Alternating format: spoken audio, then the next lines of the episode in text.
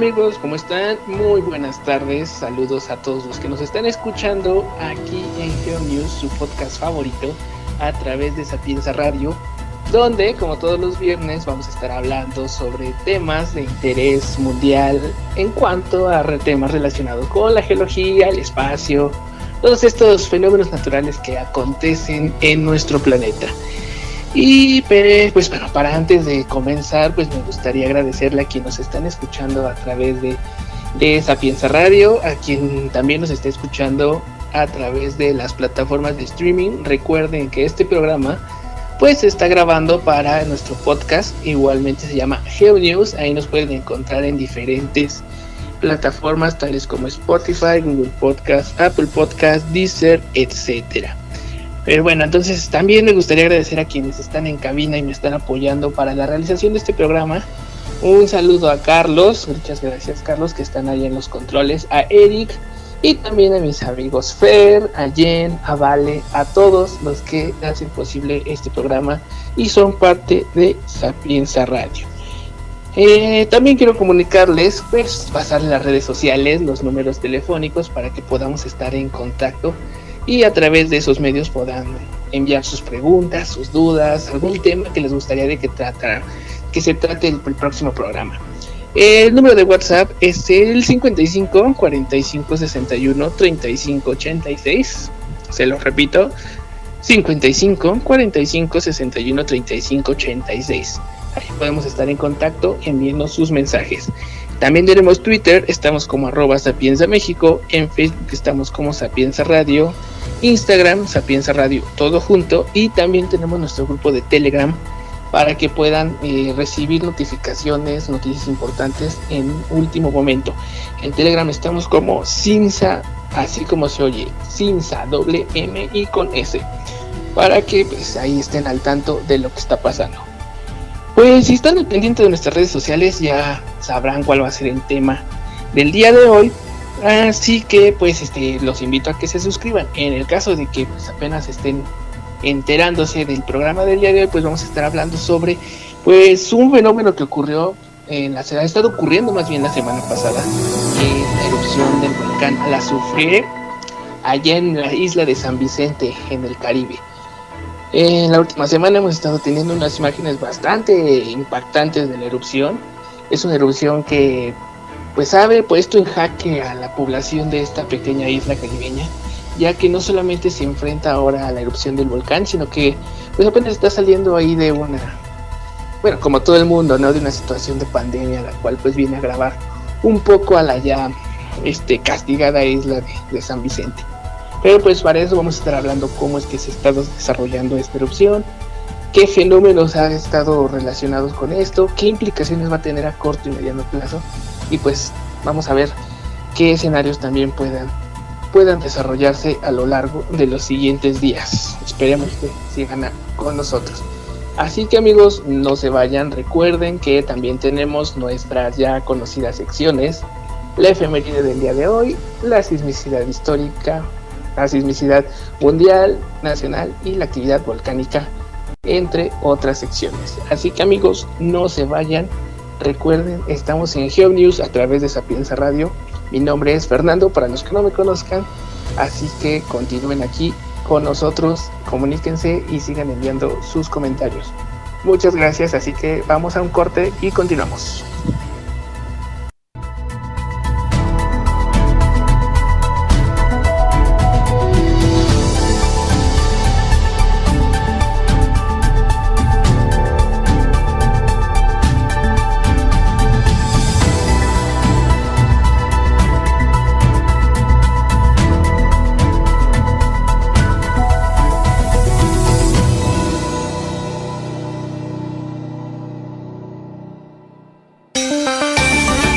Sigue escuchando GeoNews.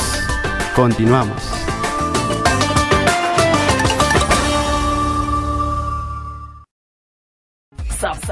Sapienza, sapienza, para los que tienen sede de de, de, de México.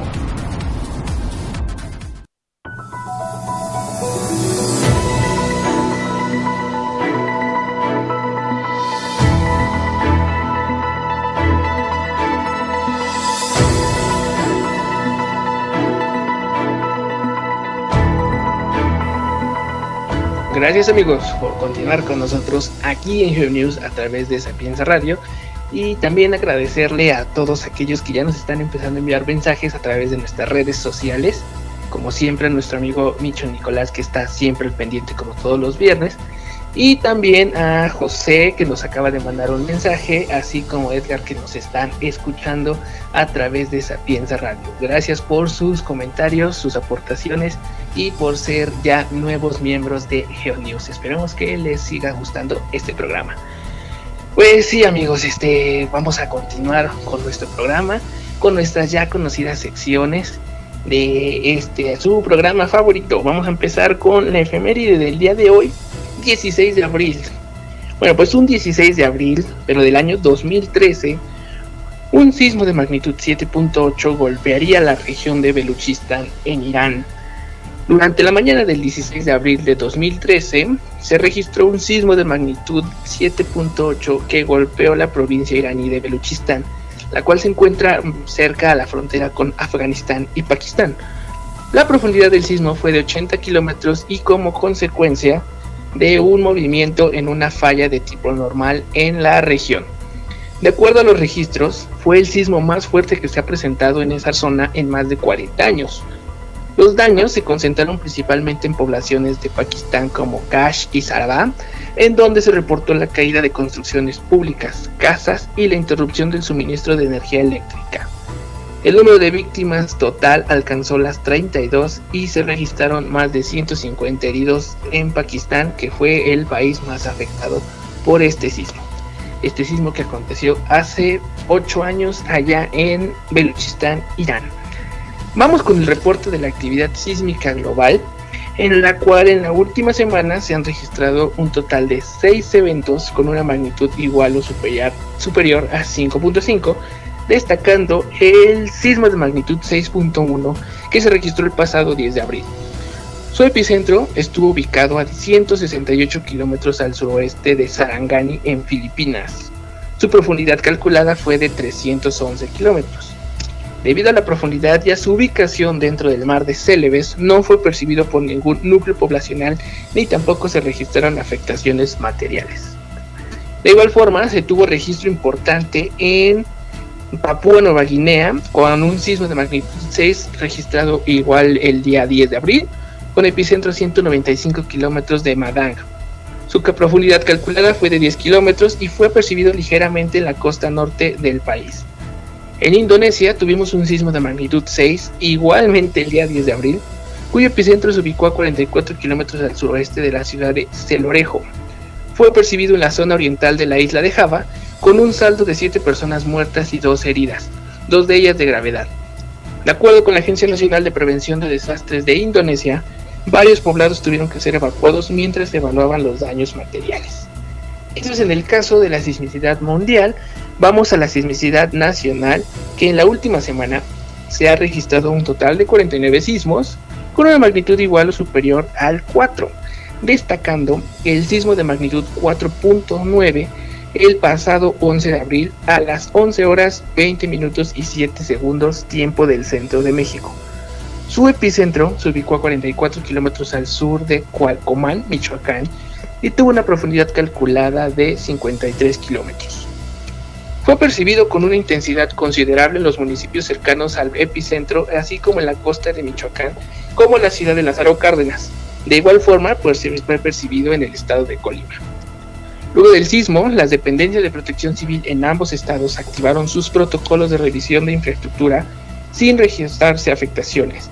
El mismo resultado se tuvo en el caso del reporte de personas heridas con un saldo blanco. En el caso de este sismo que tuvimos en México el pasado 11 eh, de abril. Pues eh, vamos al reporte de la actividad volcánica global, la cual pues en las últimas semanas ha estado bastante bastante nutrida la información en cuanto a volcanes.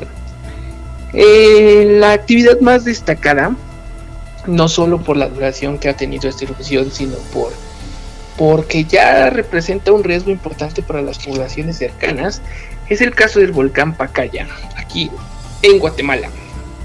El volcán Pacaya ha estado lanzando flujos de lava que se han reportado en semanas anteriores.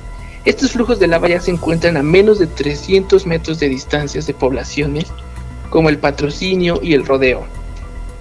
Eh, se han registrado desprendimientos en los frentes de los flujos de lava, los cuales han ocasionado incendios en plantaciones de café y aguacate en la finca de la Breña, mientras que un flujo de lava se ubicó a 250 metros del poblado de El Rodeo, el cual causó eh, que se cerrara el paso de un camino que comunica las poblaciones del Caracol y el Pocito. Las autoridades de protección civil guatemaltecas han comenzado planes de evacuación y de acuerdo con ellos, un total de 14 refugios han sido habilitados en el caso de ser necesaria la salida de los pobladores del lugar. En un esfuerzo por evitar la pérdida de sus hogares, los habitantes del patrocinio iniciaron la construcción de un improvisado muro de tierra para encauzar el flujo de lava. Sin embargo, esta medida podría ser ineficiente ante el continuo avance de la lava y el peso de esta sobre su improvisado muro. Pues ha sido una noticia que no ha trascendido a nivel nacional, o más bien no ha trascendido a nivel mundial, debido a que se ha visto opacada por estas actividades como el Etna, como el ahora en Sufrir Hills, pero a través de estos últimos meses se han presentado estos flujos de lava que a pesar de que tienen una tasa de avance de menos de 5 metros por día, pues sigue siendo continuo. Entonces ya los pobladores de estos lugares empiezan a preocuparse seriamente, ya que pues habían visto cómo estos flujos iban avanzando a lo largo, a lo largo de las semanas y ahora se encuentran a menos de 300 metros. Esperemos que las autoridades allá en Guatemala pues hagan algo para evitar eh, algún incidente, algún hecho lamentable allá en, Guatemala y pues nos queda más que pues eh, tomar las medidas de recomendación pertinentes y allá y evitar ciertos, ciertos escenarios no tan agradables. En el caso del reporte de la actividad volcánica del Popocatépetl, en las últimas 24 horas y mediante los sistemas de monitoreo del volcán, se han identificado 103 exhalaciones y 679 minutos de tremor, acompañados de vapor de agua, gases volcánicos y ligeras cantidades de ceniza. Durante la mañana se observó una emisión de gases volcánicos que en ocasiones tenía algún contenido de ceniza que se dirigía hacia el sur-suroeste. El semáforo de alerta volcánica del Popocatépetl se encuentra en amarillo fase 2. Esto es para el caso de la actividad volcánica a nivel mundial y nacional. Más adelante vamos a estar hablando sobre el tema principal del podcast del programa, del que está pasando en el Sulphur Hills, Así que sigan con nosotros. Pues vamos a continuar con nuestra nota del día. La nota del día que está relacionada con este helicóptero, este mini dron que fue enviado junto con, con esta sonda allá espacial en Marte el pasado mes, un poquito más estuvimos hablando de ella, que pues se, iba a convertir en, la, en el primer objeto en sobrevolar la superficie de un cuerpo que no fuera la Tierra, un objeto construido por el humano. Pues resulta que van a aplazar el vuelo, más bien se aplazó el vuelo del dron Ingenuity allá en Marte. Esto tras analizar los datos recibidos por el mismo dron y detectar una serie de condiciones las cuales se catalogaron como no aptas para el buen funcionamiento del robot. La NASA determinó necesario una actualización del software que controlará el sobrevuelo si bien no se dieron más detalles, se espera que durante el transcurso de la siguiente semana se dé una nueva fecha posible de un vuelo tentativo.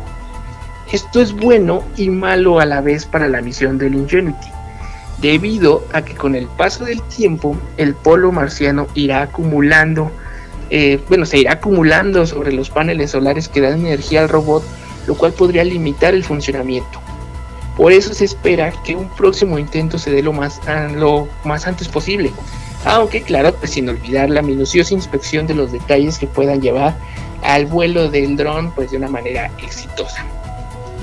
Entonces digamos que este robot se encuentra entre la espada y la pared porque pues está esperando el tiempo adecuado para poder resolver los problemas relacionados con, con el software pues supongo que se están programando ahí nuevas instrucciones y todo el tiempo que tarda en, llegar a llamarte, pues para que tengamos un vuelo exitoso, pero a la vez pues también tenemos que el reloj está en contra del, del, del robot porque se están depositando partículas de polvo que pueden limitar la eh, recarga de energía al robot y pues esto pueda ser contraproducente para, para llevar una misión exitosa allá en Marte. Ya estaremos hablando de eso. Pero bueno amigos, vamos a continuar con nuestro programa, pero para ello los vamos a invitar a que sigan con nosotros a través de GeoNews en Sapienza Radio. Vamos a un pequeño corte, continuamos. Recuerden, esto es GeoNews.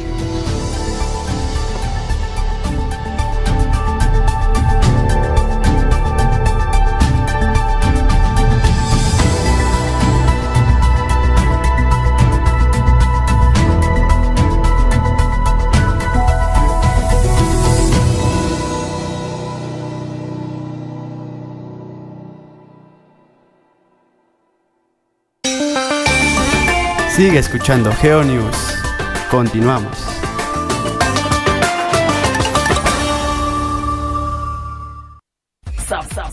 Sapienza, sapienza, para los que tienen sede de conocimiento de México.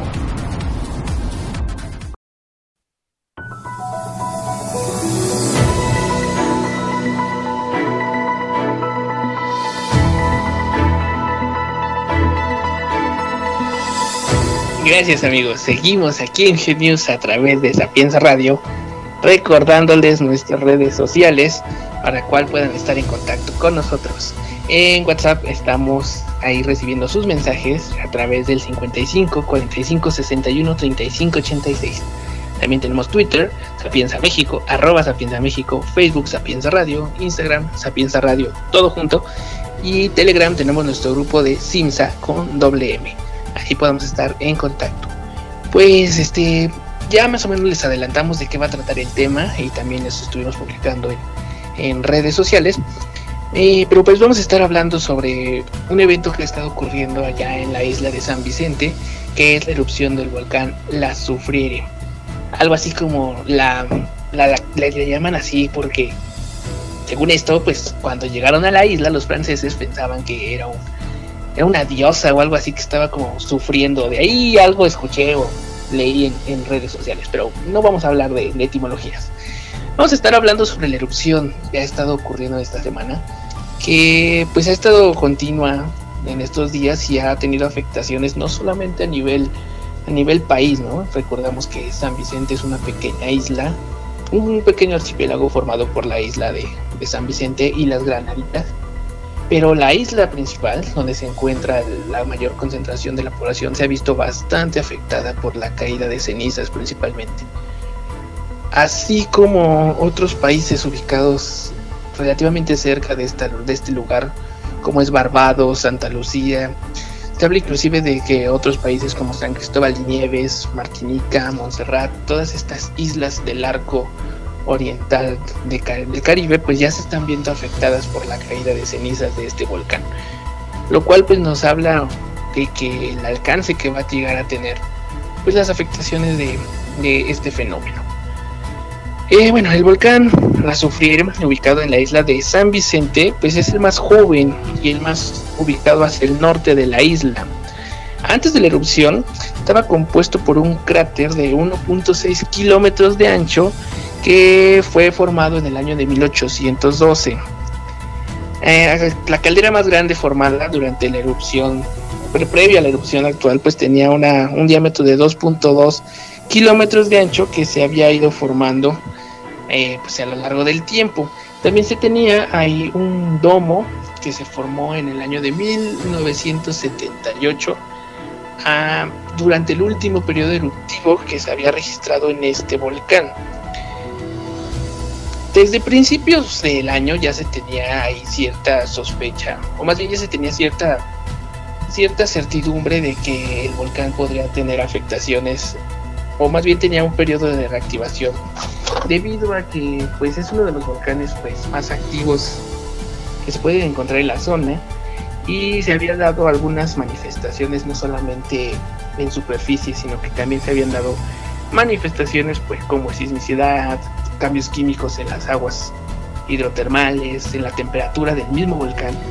Entonces estos cambios hicieron que comenzaran a analizarse con mayor detalle el comportamiento del volcán. Y en efecto, luego de casi cuatro meses de constante actividad sísmica, actividad termal de formación en el volcán, la tarde del pasado 8 de abril, y como les mencionábamos, luego de un aumento en la sismicidad de este volcán, el gobierno de la isla dio la orden de evacuar inmediatamente la parte norte. Ante, ante lo que ellos dijeron, una inminente erupción del volcán, que podría tener consecuencias catastróficas para la población. En poco tiempo, comenzaron a surgir imágenes de grandes columnas de gases y cenizas provenientes del cráter, las cuales han llegado a alcanzar hasta 17 kilómetros de altura. Hasta el día de hoy, más de 16.000 personas han sido evacuadas de ciudades como Georgetown y Orange Hill, entre otras, ante el gran potencial de una erupción explosiva que podría causar graves afectaciones en la zona norte de la isla. Si bien las escenas de estas grandes extensiones de terreno cubiertas ahora por cenizas se han esparcido por, por las redes sociales, eh, la población pues ha buscado refugio y esto ha causado que se genere una gran impresión en el mundo.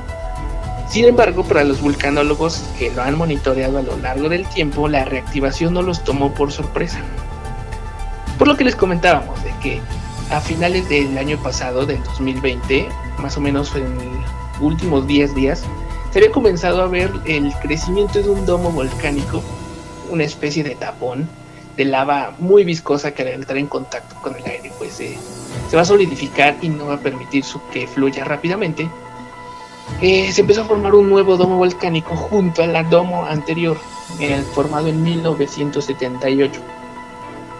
Luego de la formación de este domo también se empezó a dar sismicidad, no solamente asociado con cambios internos en el volcán, sino también con el ascenso de flujos magmáticos, flujos hidrotermales que estaban dando claras señales de que el volcán tenía el aporte magmático de un cuerpo que podría llegar a la superficie ahorita vamos a estar hablando con detalle cómo es que se fue dando esta reactivación. Pero pues entender la historia volcánica es necesario hacer un análisis de cuáles han sido sus erupciones a lo largo de la historia. Para el caso del volcán La Sufrieron, ha sido relativamente bien documentada desde la llegada de los primeros europeos a la zona en el año de 1719. Desde entonces se han contabilizado un total de 8 eventos, y si tomamos en cuenta los eventos registrados previo a la llegada de los europeos y que se han identificado a través de estudios de campo, eh, tomamos en cuenta que eh, un total de 14 eventos más se han contabilizado desde el año 2380 antes de nuestra era, lo que nos da un total de 22 erupciones volcánicas conocidas en los últimos 2400 años, convirtiendo al volcán La Sufriere en uno de los más activos del volcán, del arco volcánico del Caribe Oriental. Y pues este es importante recordar la ubicación de este lugar, ¿no? Analizando su comportamiento y repasando un poco la historia detallada del volcán, específicamente una de las erupciones que marcó la historia de este pues fue a principios del siglo XX. De acuerdo con registros históricos, Previo a la erupción del 6 de mayo de 1902 y la de abril de 1979, el volcán había tenido fuerte actividad sísmica durante al menos 12 meses y esto nos da una pista más o menos de cuál es el comportamiento del volcán, lo cual se ve precedido por intensa actividad sísmica importante antes de sus grandes erupciones. Luego de un tiempo, pues allá en esos años de 1902 y 1979, había dicho antes 1968, ¿no? No, corrijo, 1979. El volcán lanza importantes cantidades de flujos piroclásticos en la ladera norte y oriental de la isla, lo que causó la devastación de ciudades como Georgetown, ubicada en la costa este. Como consecuencia, en el 1567 personas murieron a causa de estos flujos piroclásticos, mientras que gran parte de las tierras de cultivo de San Vicente fueron destruidas. Esta erupción, eh, ya en el año de 1902, es muy conocida debido a que ocurrió días antes de la famosa erupción del volcán Pelé en Martinica. Inclusive se habla de que muchas personas se refugiaron de San Vicente, fueron a refugiarse en Martinica y resulta que pues, tuvieron el mismo destino, ¿no? Hay algunos grabados, hay algunos dibujos que se hicieron por parte de los navegantes holandeses, franceses que por ahí estaban y se muestra pues cómo los flujos piroclásticos fueron afectando esta zona del norte de San Vicente. Entonces ya tenemos ahí un antecedente de actividad similar a la que está ocurriendo. ¿A qué me refiero? Y es que el volcán siempre va a estar activo, bueno, va, ha estado activo, siempre ha tenido este tipo de manifestaciones. Entonces ya más o menos sabemos qué zonas son las afectadas, qué lugares son más propensas a sufrir afectaciones por ceniza, por flujos piroclásticos, por lajares. Entonces esto hizo que luego de la erupción de 1902 y ya con el estudio formal del volcán, comenzara a zonificarse la isla de San Vicente. Ahora ya sabemos qué zonas son las consideradas más seguras y qué zonas son no más propensas a sufrir daños. La isla de San Vicente, en el norte, pues tenemos la ubicación del volcán. Esta zona es la que ha sido catalogada como la de más alto riesgo para la población ante erupciones volcánicas. A pesar de eso, pues algunas poblaciones se han asentado en la costa norte, pero afortunadamente para la población, la capital, Kingston, se encuentra en la zona sur,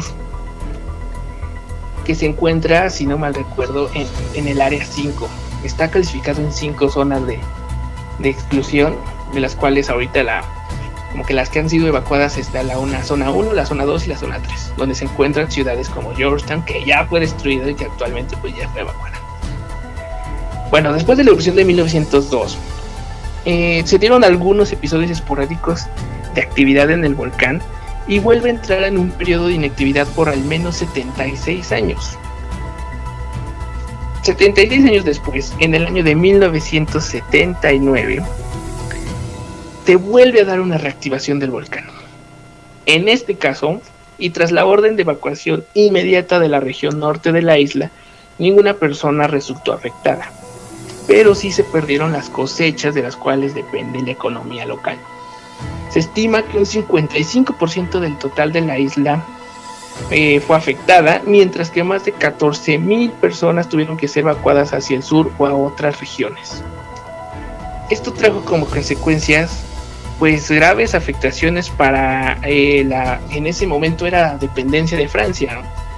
San Vicente siempre ha sido un país que depende de las aportaciones de países pues, como Francia, pero también ha visto hay un pequeño repunte en cuanto a su economía con la agricultura, principalmente de productos como el plátano, el coco, creo que se está por ahí metiendo un poco de cultivo de café. Entonces con la erupción del 79, pues toda la, eh, el área dedicada a la agricultura se vio afectada. Esto redujo drásticamente su economía, que pues es una de las economías más pequeñas del mundo. De acuerdo con el Banco Mundial estamos hablando de que es la economía 182 de 196 países. Entonces, pues imagínense el impacto económico que tuvo una erupción como el volcán, ¿no? Eh, se estima que un total de 6 millones de dólares de 1979, que actualmente serían 23 millones de dólares, fue la reducción de su economía. Quizá 23 millones de dólares no suene mucho, pero para un país de este tamaño, pues sí fue grave afectación. Todo esto tuvo que ser pues apoyado por, por países, ya mencionamos como Francia, que tuvo que ayudar a, al pequeño, a la pequeña nación isleña. Aunque pues puedo demostrar de, dentro de todo lo malo en cuanto a economía, en cuanto a afectaciones sociales, claro, también, pues se pudo demostrar que las medidas adecuadas tomadas a tiempo pueden ayudar a reducir altamente el factor riesgo para la población. Entonces, aquí entramos en este, en este debate entre qué tan, qué tan es buen tiempo, ¿no? Se debe de tomar acciones con días de anticipación a una gran explosión. Durante la gran explosión, bueno, eso, al menos en el año 79, vimos que las acciones fueron tomadas de manera adecuadas, tuvimos pérdidas económicas, pero no hubo afectaciones de vidas humanas. Y eso pues nos tomó como un escenario previo a lo que está ahorita pasando en el volcán, ahora en el año de pues, este año 2020-2021, ¿no? Que se ha estado extendiendo la reactivación de este volcán. Bueno, entonces ya tenemos un antecedente de cómo ha sido la actividad, ya tenemos claro cuáles son los puntos que pueden afectarnos y también ya tenemos qué actividades son aquellas las cuales pues se van a ver más afectados. Pero bueno, vamos a continuar con nuestro programa y vamos a empezar a hablar cómo se ha desarrollado la erupción. Pero para eso sigan con nosotros aquí en Genius. No se vayan, continuamos.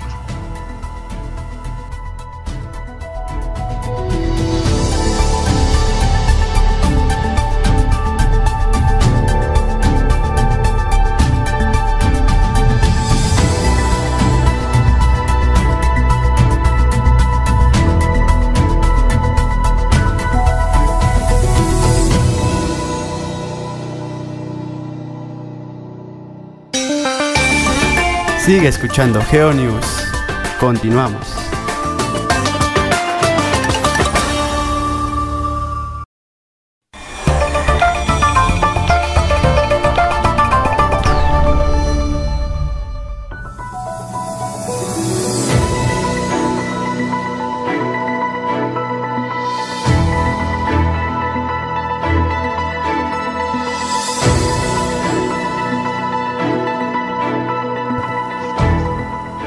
Continuamos aquí en nuestro siguiente bloque de Geo News a través de Sapienza Radio. También este, queriéndoles hacer una invitación a que nos sigan en redes sociales, ya que ahí vamos a estar hablando no solamente del volcán La Sufriere, vamos a estar hablando ahí, vamos a estar hablando de qué afectaciones puede llegar a tener, pero también vamos a estar poniendo algunas imágenes satelitales del volcán Pacaya, el cual estuvimos hablando, para que estén al pendiente y pues estemos al tanto que cómo se va manifestando esta actividad volcánica. Pues vamos a continuar con el tema, en este caso vamos a seguir ahora con cómo es que se desarrolló la erupción allá en, en, San Vicente. Pues como les mencionamos anteriormente, las primeras señales de la reactivación del volcán se dieron previo a la fase eruptiva que hoy estamos viendo. Fue a finales del año pasado, específicamente durante los últimos días de diciembre, cuando el aporte de magma hizo que comenzara a crecer un nuevo domo volcánico en las inmediaciones del cráter formado en la erupción de 1979. Estas fueron las evidencias en superficie que mostraron claros indicios de un nuevo periodo eruptivo. Previamente, durante el mes de noviembre, vulcanólogos identificaron actividad sísmica ubicada en las inmediaciones del volcán, así como cambios en la tasa de emisión de gases procedentes de las fisuras en las laderas, cambios térmicos y químicos en el lago del cráter que fueron medidos desde satélite. Esto generó que expertos realizaran expediciones a la zona del domo para confirmar los datos obtenidos. Durante el enero del 2021, el nivel de alerta volcánico aumentó a color naranja, un nivel antes de la alerta máxima. Esto debido a, como les mencionamos, pues al rápido crecimiento del domo volcánico, que a finales de enero ya tenía un volumen de 4.5 millones de metros cúbicos. A finales de febrero, fueron colocados sismómetros en el cráter para tener un registro más detallado, mientras que el volumen del mismo domo había aumentado a 6.83 millones de metros cúbicos. En los días de la última semana de marzo, comienza a registrarse enjambres sísmicos detectados ah, en la zona del cráter, al igual que algunos sismos volcanotectónicos.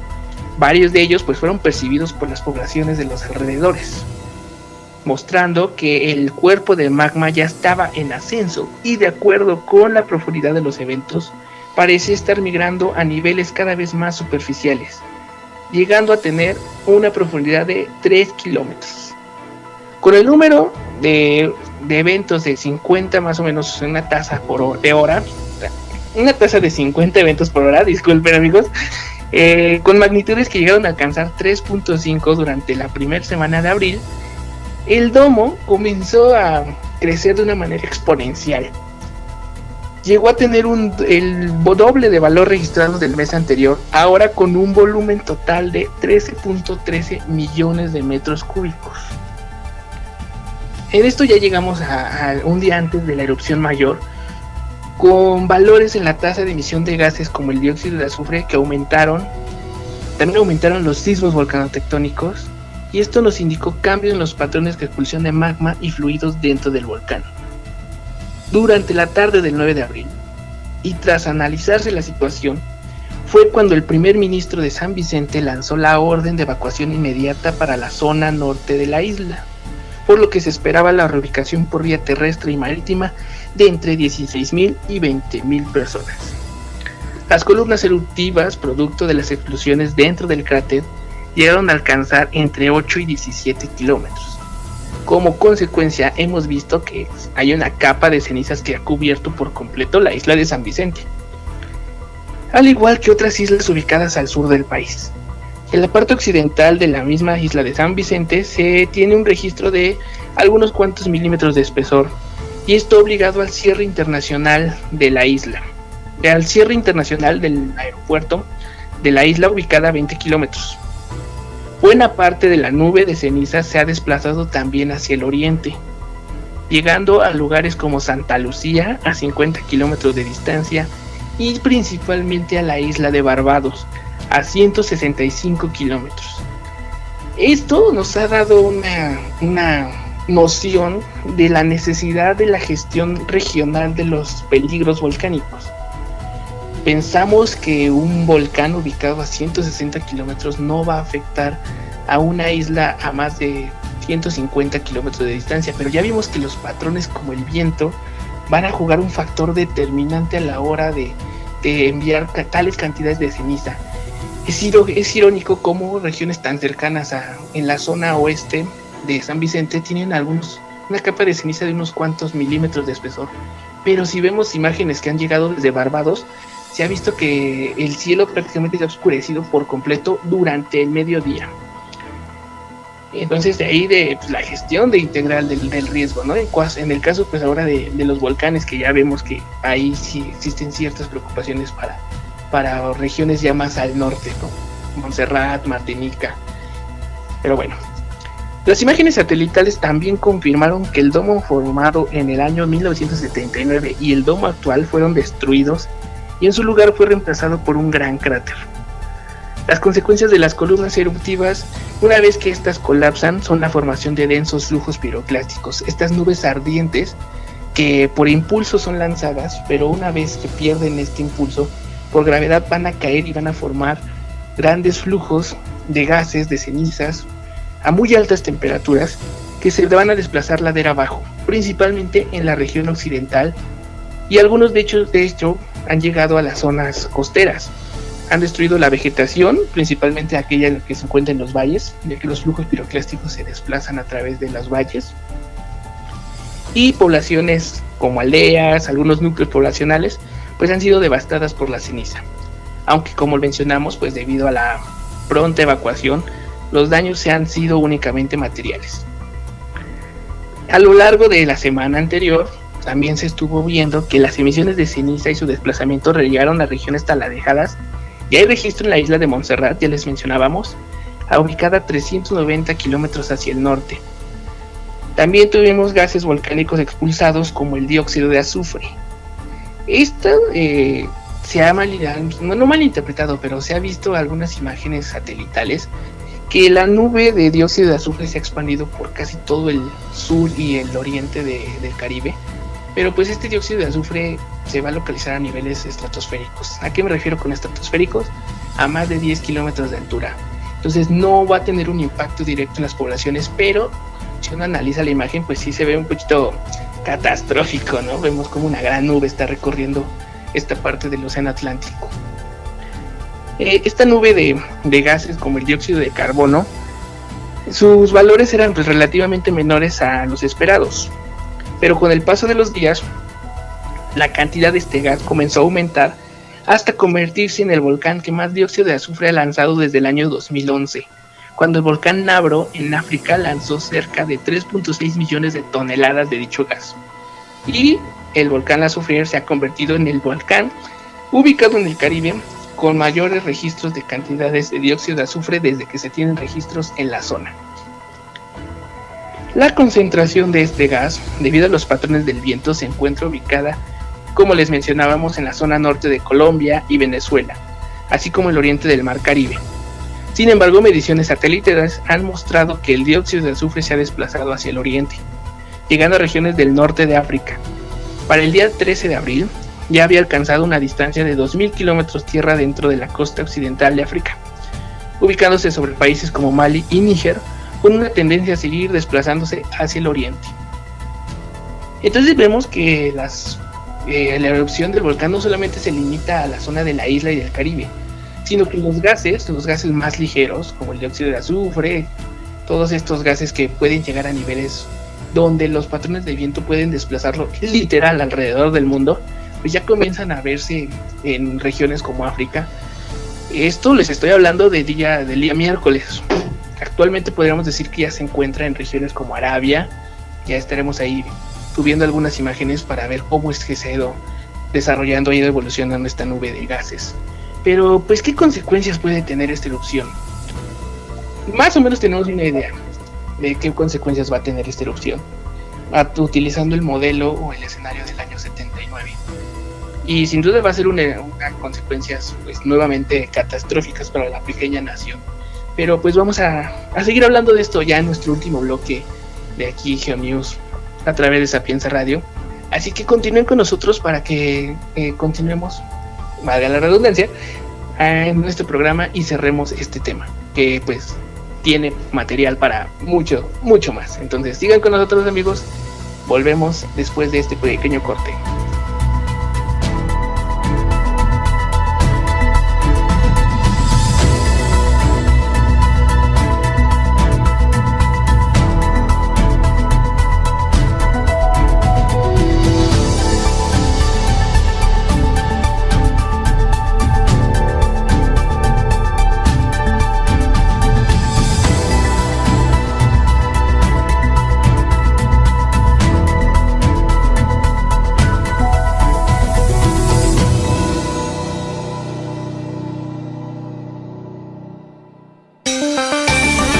Sigue escuchando GeoNews.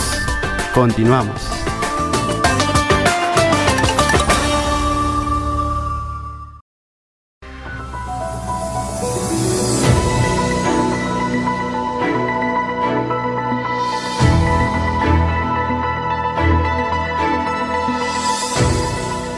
Regresamos amigos a nuestro último bloque y para finalizar nuestro tema pues vamos a hablar sobre las consecuencias de la erupción, vamos a hablar aquí bien rápido. Pues las consecuencias inmediatas de la erupción sin duda se van a ver reflejadas en San Vicente y en las islas cercanas como Santa Lucía y Barbados, debido a las altas concentraciones de ceniza que se están presentando en sus territorios, ya que pueden afectar fuentes de agua, tierras agrícolas y por ejemplo eh, también se ha visto que en lugares cercanos de San Vicente cercanos al volcán, pues la acumulación de ceniza ha producido el colapso de estructuras poco resistentes, lo cual pues es bastante común. Eh, las tierras de cultivos ya fueron afectadas, el agua potable también, así como la vegetación local. Definitivamente la zona norte de la isla va a ser declarada como zona en exclusión ante el potencial de riesgo no solo de erupciones mayores, sino también ante la formación de lajares debido a la interacción de agua procedente de las lluvias durante la próxima temporada de huracanes. La ciudad capital Kingston, que al principio comenzó a recibir a los refugiados, ahora podría observar un aumento masivo de estos, los cuales se les tiene que garantizar refugio, alimentación, sustento durante el tiempo que se encuentren en esta ciudad. Esto dependiendo de cómo se desarrolle la erupción, puede extenderse durante varias semanas e inclusive años. Todo esto en función de las afectaciones en la zona norte de la isla. La situación pandémica global sin duda complica las cosas. En los últimos años, bueno, días, San Vicente y las Granaditas registró un total de 1.806 casos de COVID-19 que muestra una clara tendencia a la baja desde mediados de febrero. Las condiciones de refugio y hacinamiento que se vean en los centros que reciban a los habitantes serán clave para evitar un nuevo aumento en los casos, por lo que también debe de presentarse atención en el personal médico y de ayuda procedente de otros puntos del mundo. Un repunte significativo de este virus podría poner en jaque al débil sistema de salud san vicentino. Esto en el caso de las consecuencias inmediatas. Tiempos mayor tiempo que pase, las pérdidas de la tierra de cultivo, como mencionábamos, principal base de la economía nacional, afectará a la ya golpeada entrada de ingresos nacional. La cual depende de las remesas y los pequeños ingresos turísticos que comenzaban a aumentar antes del 2020 y que se han reducido a prácticamente cero con la pandemia. A nivel mundial, podría existir un ligero descenso en las temperaturas globales promedio derivado de la cantidad de aerosoles expulsados por el volcán. Y esto pues ya se ha visto en, erupciones como el Chichón en 1982 y el Pinatubo en 1991, cuando los gases lograron formar una ligera capa de aerosoles en la atmósfera y estos impidieron la llegada directa de un porcentaje de la radiación solar. Aunque claro está, esto no nos va a llevar a una era de hielo, los efectos podrían observarse a través de los instrumentos meteorológicos que determinarán el impacto directo de esta erupción en la atmósfera. Pues bueno amigos, esto es un, pequeño resumen de lo que ha acontecido allá en San Vicente. Una de las erupciones pues que ya se veía, que hasta el momento aún sigue preocupando por la cantidad de, explosiones que se han registrado. No se ha registrado una explosión masiva del volcán. Ya estaremos viendo, dependiendo de los datos, cómo es que, que se va desarrollando. Y pues todo esto va a ser necesario pues seguir estudiando, seguir monitoreando y lo importante aquí es de que hasta el momento no se han registrado víctimas humanas. Ya las consecuencias materiales vendrán, se van a, salir de ellas, pero pues lo importante es tener no solamente la capacidad de salvar a esta población, sino que también pues ser una economía resiliente que pueda salir de mayor, con mayor facilidad de estas afectaciones. Pues Muchas gracias amigos, qué bueno que otra vez estuvieron aquí con nosotros en GeoNews a través de Sapienza Radio, recordándoles que este programa se transmite todos los viernes en vivo a partir de las 12 del día, ahí pueden estar escuchándonos, y también recordarles que estamos en Spotify, Google Podcast, Apple Podcast, todas las plataformas de, de streaming, su favorita. Muchas gracias a Eric, Eric, gracias a ti por, estar en controles, a Carlos, a mi amiga Jen, Vale, a Fer, a todos por escucharnos. Y pues recuerden que esto es News a través de Sapienza Radio. Mi nombre es Fernando, así que no se olviden de sintonizarnos la próxima semana con un nuevo tema. Estén al pendiente de las redes que estaremos subiendo nuevos artículos. Muchas gracias por su atención y continúen cuidándose. Gracias, hasta luego.